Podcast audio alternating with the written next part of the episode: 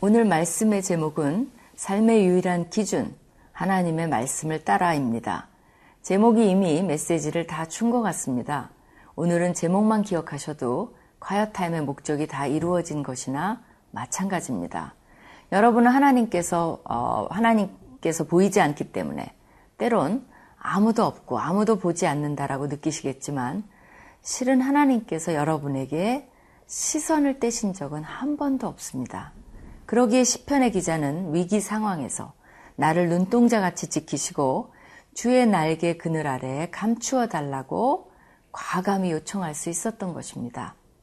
그러나 실제로 많은 기독교인들이 몰래 불법도 행하고 명세서를 정확하게 적지도 않고 현금 거래한 것을 세금도 내지 않고 법인카드도 마음대로 쓰고 불법 법제도 많이 하고 등등 크고 작은 일들에 불법 편법을 남들도 다 하는데 하면서 자연스럽게 하는 것을 보면 실제로는 하나님이 보고 계심을 믿지 않는 것으로 보입니다. 다윗은 하나님이 보고 계심을 믿기에 나의 걸음이 주의 길을 굳게 지키고 실족하지 아니하였나이다라고 당당하게 고백할 수 있었습니다. 우리도 다윗과 같은 고백을 할 수 있어야겠습니다.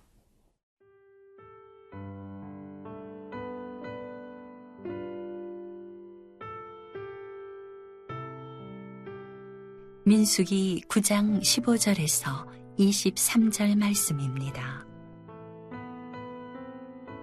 성막을 세운 날에 구름이 성막, 곧 증거의 성막을 덮었고 저녁이 되면 성막 위에 불 모양 같은 것이 나타나서 아침까지 이르렀으되 항상 그러하여 낮에는 구름이 그것을 덮었고 밤이면 불 모양이 있었는데 구름이 성막에서 떠오르는 때에는 이스라엘 자손이 곧 행진하였고 구름이 머무는 곳에 이스라엘 자손이 진을 쳤으니 이스라엘 자손이 여호와의 명령을 따라 행진하였고 여호와의 명령을 따라 진을 쳤으며 구름이 성막 위에 머무는 동안에는 그들이 진영에 머물렀고 구름이 성막 위에 머무는 날이 오래일 때에는 이스라엘 자손이 여호와의 명령을 지켜 행진하지 아니하였으며 혹시 구름이 성막 위에 머무는 날이 적을 때에도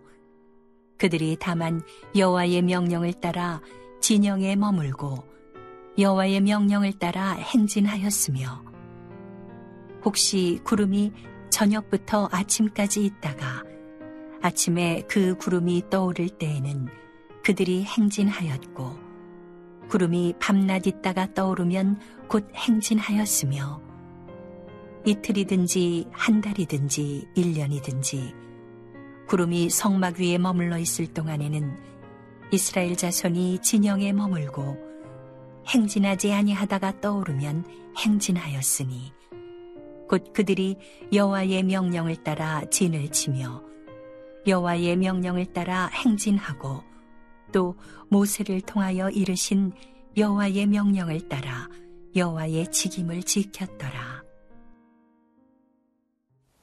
여러분은 모래 위의 발자국이라는 시를 들어보셨을 것입니다.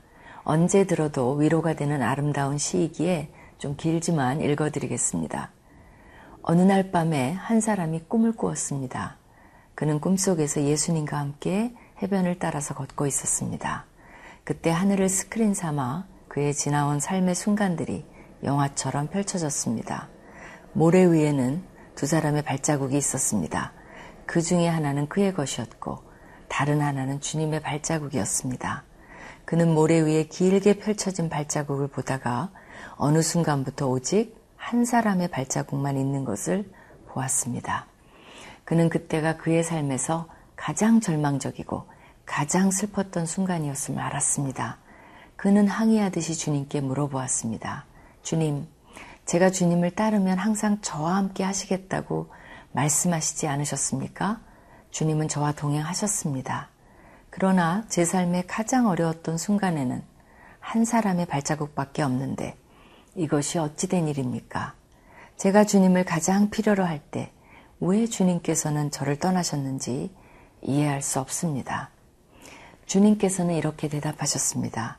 나의 소중한, 정말 소중한 아이야. 나는 결코 너를 떠난 적이 없었단다.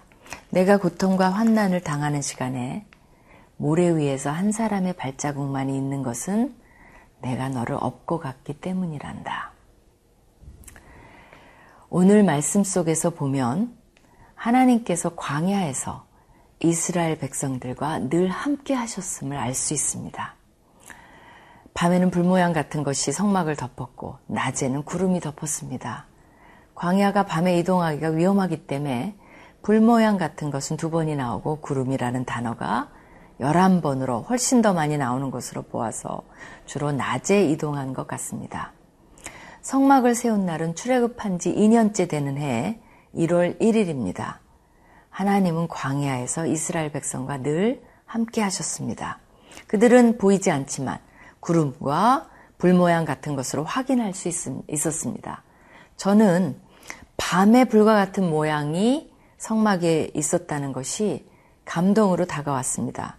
우리가 저녁에는 다 소등을 하고 자듯이 하나님께서도 낮에만 구름으로 인도하셔도 될 것 같은데 밤에도 함께 하심을 보여주신 것입니다. 이스라엘을 지키시는 이는 졸지도 아니하시고 주무시지도 아니하신다는 시편 120편 4절 말씀을 떠오르게 합니다. 예수님께서도 세상 끝날까지 우리와 항상 함께 있으리라고 약속하셨습니다. 결코 우리를 홀로 버려두지 않으신다는 든든한 약속입니다. 요 사이 새 대통령이 국민들에게 다가가는 모습에서 많은 사람들이 감동을 받는 것을 보았습니다. 참 좋은 겁니다. 저는 그것을 보며 사람이 사람에게 다가가는 것에 저토록 감동을 받을까?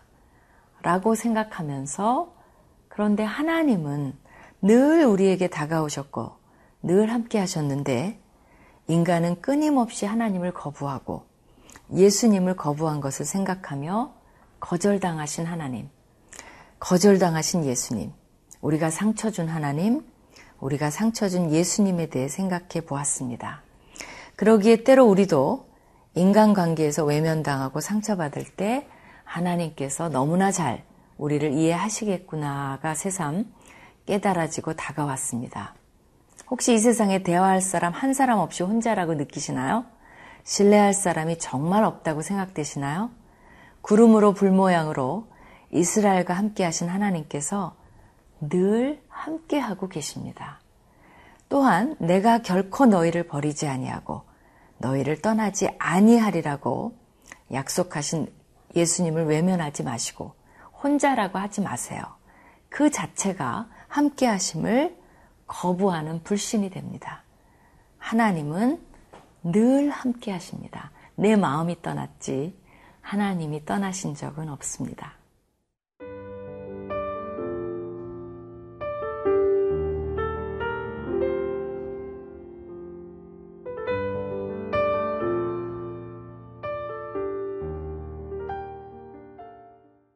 오늘 본문에 반복적으로 등장하는 표현들이 있습니다. 여호와의 명령을 따라 했다는 말이 일곱 번이나 사용됩니다. 여호와의 명령이라는 히브리어를 직역하면 여호와의 입입니다. 이스라엘 백성들이 하나님의 입에서 나오는 말씀을 따라 행진했다는 것을 보여줍니다. 특히 곧 그들이 여호와의 명령을 따라 진을 치며 여호와의 명령을 따라 행진하고 또 모세를 통하여 이르신 여호와의 명령을 따라 여호와의 책임을 지켰더라는 23절의 요약의 말씀에는 여호와의 명령을 따라가 연달아 세 번이나 나옵니다. 또한 성막이라는 단어가 일곱 번이 나옵니다. 이렇게 일곱 일곱의 의미는 백성의 뜻이 아니라 모든 것이 100% 하나님의 뜻대로 진행되었음을 보여줍니다. 이스라엘 백성들이 100% 순종했음을 보여줍니다. 일사불란하게 여호와의 말씀에 따라 움직이는 모습을 잘 그리고 있습니다. 모든 것이 순조롭게 진행되고 있습니다. 우리도 광야 같은 인생을 걷고 있습니다. 그런데 우리는 누구의 말에 따라 우리의 인생길을 걸어가고 있는지를 묻고 싶습니다. 여러분이 제일 귀를 기울이는 분은 누구십니까? 솔직하게 각자 대답해 보세요. 여러분 자신입니까? 아내나 남편의 조언입니까? 기독교인들의 충고입니까? 아니면 세상 사람들이 하는 말입니까? 아니면 하나님의 말씀을 삼고하면서 인생의 항로의 길을 하나님께 맡기고 인도함을 받고 있습니까? 산불이 났습니다. 산불에 갇힌 사람들이 우왕좌왕하고 산, 갈 길을 찾고 있었어요. 그때 구조 헬기가 나타나 따라오라는 듯한 제스처를 보냈습니다.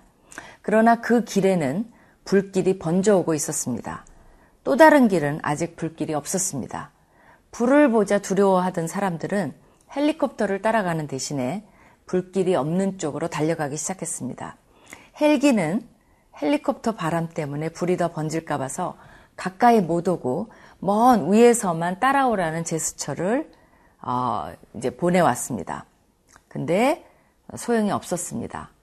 다른 사람들은 다 불길이 없는 쪽으로 가고 단지 한 사람만 그 헬기가 가리키는 방향으로 갔습니다. 결과는 너무나 참혹했어요. 불이 없는 곳으로 간 자들은 곧 무섭게 번져오는 불길을 만나 미처 피할 수, 없, 피할 수 없이 다 불에 타 죽었습니다. 그러나 헬기를 따라간 사람은 불길이 조금 있는 곳을 간신히 지나자 시내가 나타났고 시내 건너서는 아직 불길이 번지지 않은 길을 만날 수 있었고 안전한 곳에서 헬기를 타고 피할 수가 있었습니다. 우리가 당장 눈앞에 보이는 것으로 인생을 다 판단하기에는 한계가 있습니다. 그럴듯해 보이나 숲에서 우왕좌왕하는 한치 앞을 못 보는 자들의 모습인 것입니다.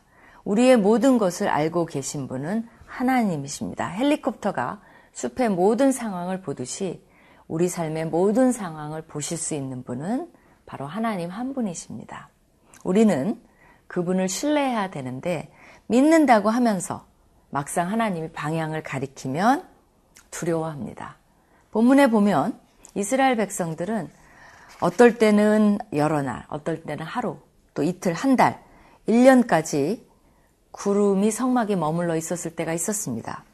그런데 정말 놀라웠게도 그 말에, 그 있는 그대로 말에 순종하고 움직이는 것을 볼 수 있습니다. 하나님은 여러 가지 나름대로의 이유가 있으십니다. 우리를 훈련시키기 위해서 그러실 때도 있고, 또 그것이 최상일 때, 최상이기에 그러실 때도 있고, 하나님의 여러 논리가 있습니다. 우리에게 보이지 않고 우리에게 답답하다고 해서 어, 우리가 그 뜻을 따르지 않으면 아까 어, 불을 보고 두려워한 그리고 잘못된 길을 택한 사람들의 모습이 어, 되어버리고 맙니다. 이스라엘 백성들도 지금은 일사불란하게 순종하지만 곧 광야에 나가서 정말 불순종하기 시작했을 때 생명도 잃어버리고 또 나중에는 가나안 땅에 들어가지 못하는 불상사를 겪게 됩니다. 좀 답답하더라도 하나님을 무조건 신뢰해 보시면 어떠실까요? 그런 길만이 어, 약속의 땅에 무사히 들어갈 수 있는 방법입니다. 오늘 구름이 어디에 머무는지 잘 살펴보시기 바랍니다. 하늘을 쳐다보라는 것이 아니라 바로 하나님의 영적인 구름이 어디에 머무는지 또 어떻게 인도하시는지 그것을 잘 보시면서 내 눈에 보이는 대로 내 판단대로가 아니라 그분의 판단대로 한번 쫓아가 보시기 바랍니다. 기도하시겠습니다. 하나님 감사합니다. 하나님께서 우리의 인도자 되어 주시고 또 우리와 함께 하여 주시고 우리를 지켜 주시니 감사를 드립니다. 우리 모두에게 주님을 더 신뢰할 수 있는 믿음을 주시고 주님을 따라갈 수 있는 용기를 주시고 100% 순종하는, 순종하는 자들 되게 하여 주시옵소서. 감사드리며 예수님 이름으로 기도합니다. 아멘.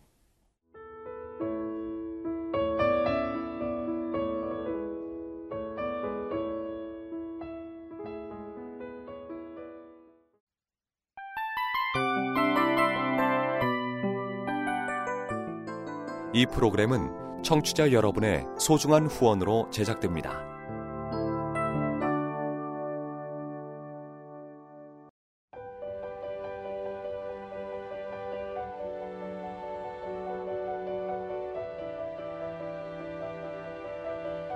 세상에는 수많은 교회들이 있지만 더 깊이 있는 말씀 강해를 찾기 위해 크기로만 교회를 선정하지 않습니다.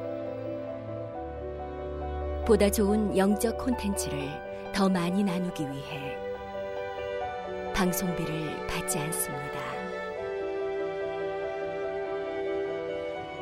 1년 365일 복음만 전하고 싶어서 우리는 광고를 하지 않습니다.